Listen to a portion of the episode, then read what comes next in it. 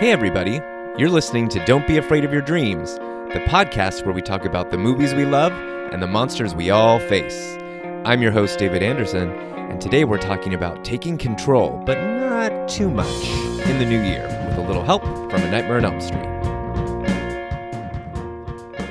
Well, well, well. Here we are. The end of the holiday season, the end of 2018. How are you feeling about everything? I'm feeling just fine.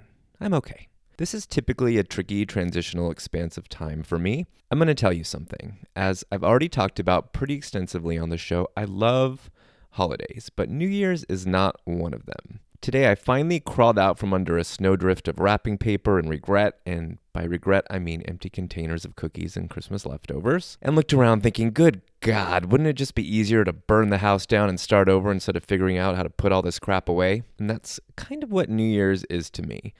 The fun is over, auld lang syne kicks in, and you're crying into your champagne flute wondering how another year has slipped past. Just me?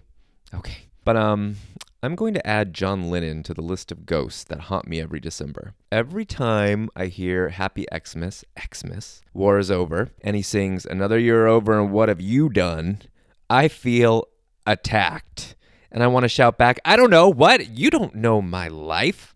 So that's something I tend to experience post Christmas. I guess that's kind of silly to allow myself to be swayed by holiday trappings and a somewhat arbitrary date on the calendar that says nothing about me personally, really. But I can be really good at making it all about what I feel like I wasn't able to do rather than looking forward to the clean slate of the new year. So I'm going to try not to do that. And if any of this resonates with you, maybe we can prop each other up a little bit and look ahead instead of longingly back over our shoulders at the year that was or wasn't. I don't know anybody who was in love with 2018. If you were, and this year was a real banger for you, that's awesome, and you totally don't have to make any of my stuff your stuff. But for a lot of us, I think 2018 felt like a, dare I say it, monster. It felt like a lot of darkness was stirred up, a lot of stuff that had been lurking in the shadows and whispered about was brought kicking and screaming into the light. I think the climate of that certainly affects all of us, whether or not we feel it super personally, and maybe you were dealing with or responding to something personal that really made this year challenging. I really dove into this on our Pet Sematary show a few episodes back, so if you're at all interested in the specifics, you can give that one a listen. But this year, I found myself feeling like it was time to let go of an old dream that had really been kind of a North Star in my life for a long time. I decided to point my efforts in a very specific direction and had a difficult time coming to terms with the fact that I hadn't been able to manifest this big dream. I really felt like I'd failed. I wasn't happy with where I was, and I was very resistant to the idea of allowing the dream or the vision to shift. So, that was my big monster in 2018, a dream that became a bit of a nightmare in the sense that it was just making me feel like me and my life were too small and that other people were able to do incredible things that I just wasn't able to do. So, of course, of course, I can't help but think of Freddy in A Nightmare on Elm Street.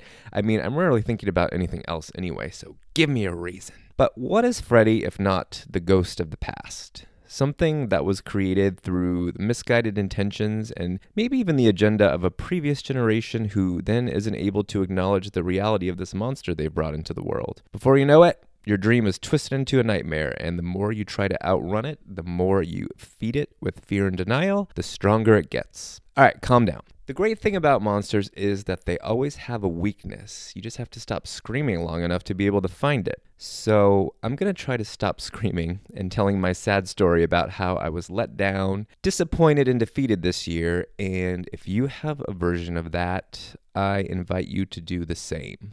So, what would A Nightmare on Elm Street have to say about this? There's, you know, that scene where Glenn and Nancy are talking on the bridge, and Glenn says casually, Did you ever read about the Balinese way of dreaming? Because what high school sophomore hasn't? And they have a discussion about dream skills, uh, kind of intentional lucid dreaming, and what you should do if you meet a monster in your dreams. And Glenn says, Well, you turn your back on it, take away its energy, and it disappears. Duh, problem solved. Thanks. But you know what? He's not wrong. You can ask yourself, how much more energy do I want to give to something that at best feels like it's not moving me forward and at worst feels like it's trying to kill me? And I kind of love that. The idea of saying, you know what? I'm tired of this bullshit, so I'm just going to put a stop to it. I'm going to turn my back on it. And turning your back on it doesn't mean being in denial. It means taking your power back, right? And that is exactly what Nancy does. Freddy, the monster, life has taken almost everything away from her, and she can lay down in defeat or remember that she still has power and control. Maybe she just got a little carried away and forgot, which is easy to do. So there we have Freddy and Nancy in their big confrontation. Nancy calmly collects herself, turns around and says, and I'm paraphrasing, I know the secret now. I take back every bit of energy I gave you. You're nothing. And that is Freddy's undoing. If you can just stop feeding this situation with all your pain and angst and point in a different direction, that monster is just gonna collapse like the sad sack that it is. Maybe not in a flash of 80s splendor like Freddy, and maybe not overnight, but with a little time and a little perspective, I think it will. What if we turn our backs on the nightmare of 2018 whatever that may have been. And I'm not glibly saying easy, dunzo, glad we figured that out. As we know, monsters usually have one final scare in store or a way of resurrecting themselves. I'm sure whatever you're working through will circle back. But I do believe that over time, its grip will weaken. Especially if we can spend less time looking back saying, Ooh, but remember that thing that sucks and is so terrible? Let's talk about that. Maybe just a little less time doing that and a little more time looking ahead to what might be. That's what the positive association with this time of year can be, right? You can make it about, ooh, what's going to happen now or what can I do next? Not about, well, that was some bullshit. And really, I'm saying that because I need to be reminded of that. So, in service to dreaming up 2019 together, I want to say one more thing that I wasn't planning on at all, but it showed up today and it felt very pointed, so I'm going to share it. I have to tell you something. I've been in a long term relationship with another podcast. And I wish I could tell you that it only happened one time and that it didn't mean anything to me, but it did. It does. If you don't already know this, I co host a podcast with my good friend Eve that is dedicated to Tori Amos, which is my other great love, along with Halloween and horror. It's called Drive All Night, and each episode is a deep dive into a song from Tori's catalog. On the last episode we did, we were talking about this quote we both remembered but couldn't find, and we spent a lot of time trying to dig it up we were starting to think we'd both gone crazy or were experiencing a very, very localized instance of the Mandela effect. And in broad terms, the quote was about songwriting and creativity and what it means to follow inspiration and listen rather than trying to assert your will over something. In the context of the conversation, it's an artist talking about a song, but I think it's relevant to any endeavor or dream. And someone finally found the clip for us today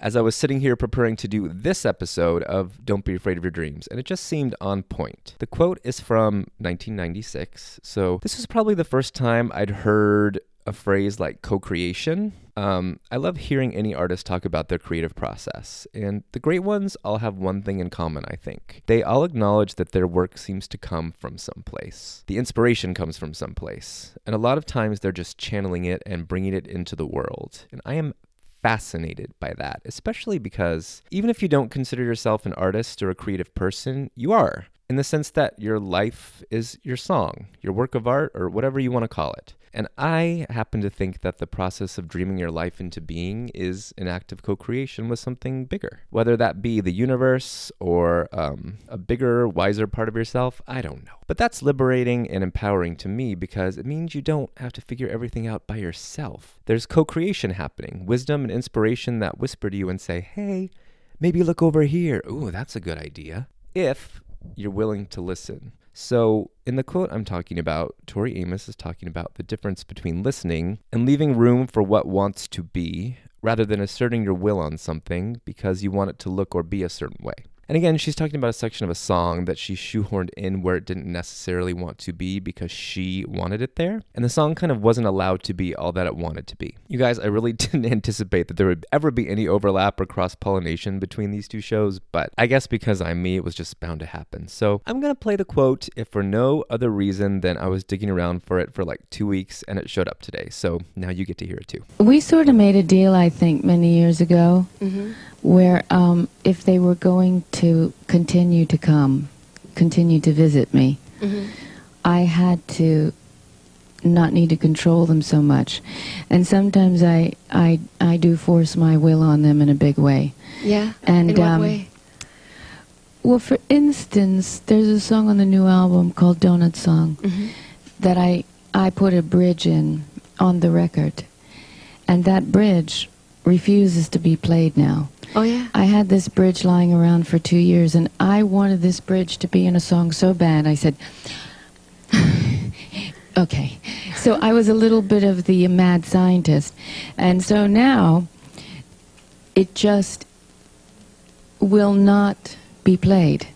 It just doesn't come out. It won't it won't be played. And I think it's funny, but when you kind of um, are a co-creator with your work, Mm-hmm. and obviously, uh, I don't discount the fact that I'm interpreting these songs, but I think they're already alive in some form, in Mhm. some plane. And um, that means that because of my experiences, they come out the way that they do. However, I still have to respect that, you know, they have A life of their wishes. Yeah. Mm.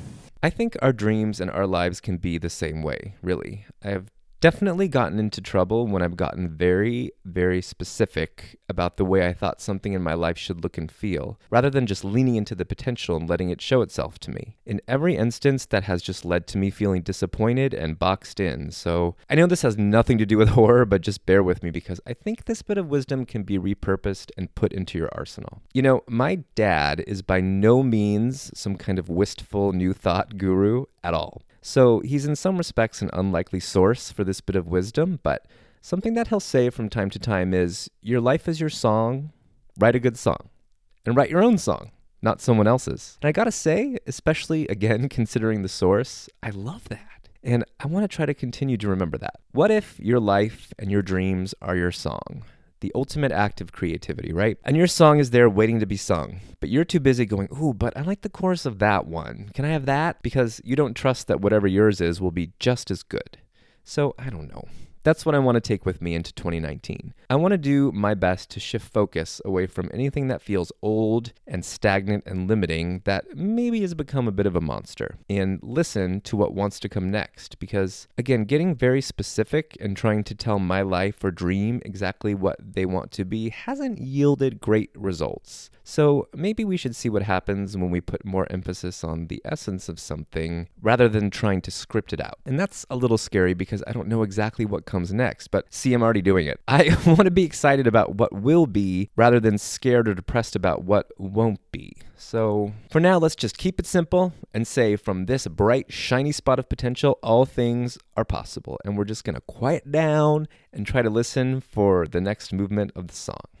Uh, maybe the Oracle can help. Let's go to the deck. Take it to the deck. We're going to get a New Year's reading from our deck of Oracle cards. I'm going to pull our card, and I kid you not, the card that we pulled was New Face. And the picture on the card is Leatherface, obviously, from the remake of Texas Chainsaw Massacre, wearing Eric Balfour's face. And there's a scene from that movie where everything kind of stops and Leatherface turns towards the camera and we see Jessica Biel sees that he's wearing her boyfriend's face. And it is so legitimately terrifying and disturbing and grotesque that I just love it. And the message on the card reads Life offers you endless opportunities to reinvent yourself.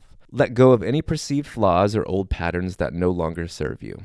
If there's something about yourself you'd like to change, vow to make that change beginning now. When meeting a new acquaintance, take a moment to try on your new face and present yourself as the you you want to be. You know, I wrote these messages quite a while back, and maybe they're due for an update. I maybe use different language that doesn't suggest there's something about you that needs to change. But if there is a shift you'd like to make, I certainly support you in doing that. And I do believe that life presents us with opportunities to reinvent ourselves, maybe a second act like Jennifer Lopez.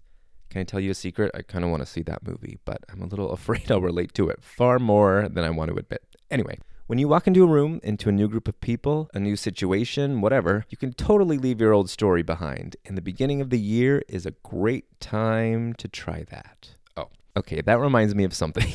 a while back, my friend Carl and I developed a shorthand way of kind of bringing awareness, I guess, we caught each other arguing for our limitations, saying we couldn't do something, listing the reasons why we were intimidated by something, or just generally being insufferable. At some point, we talked about how we were both terrible at math, and in school, particularly college, trying to get through calculus had been a huge hurdle. And we kind of gone in feeling defeated from the get go because I don't like math. I'm awful at math. That's what I'd always told myself. So that became our thing. Whatever the situation was, if we were going on a first date or something and feeling those jitters, one of us would say to the other, And remember, you're good at math. And it always made us laugh because it was so stupid. But it was a nice reminder to be like, Oh, right. Well, if I want to, I can start telling a different story about my situation and just see what happens. So, Happy New Year. Slap on that new face. Damn, you look good. That is the face of someone who is good at math. It's too late, Krueger. I know the secret now. This is just a dream. You're not alive. This whole thing is just a dream. I want my mother and friend again. You what? I take back every bit of energy I gave you. You're nothing.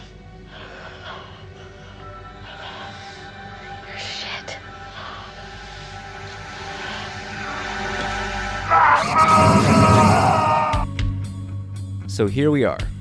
Let's turn our backs on 2018 and any monsters that came along with it.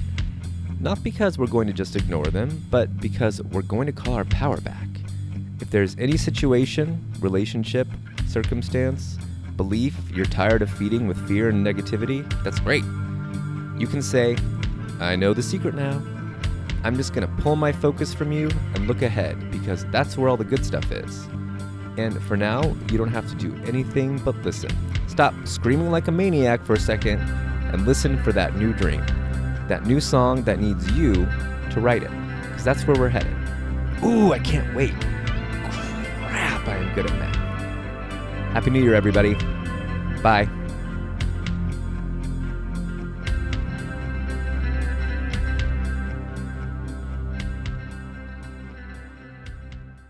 This show is an Unreliable Narrator production. For more information, visit unreliablenarrator.org.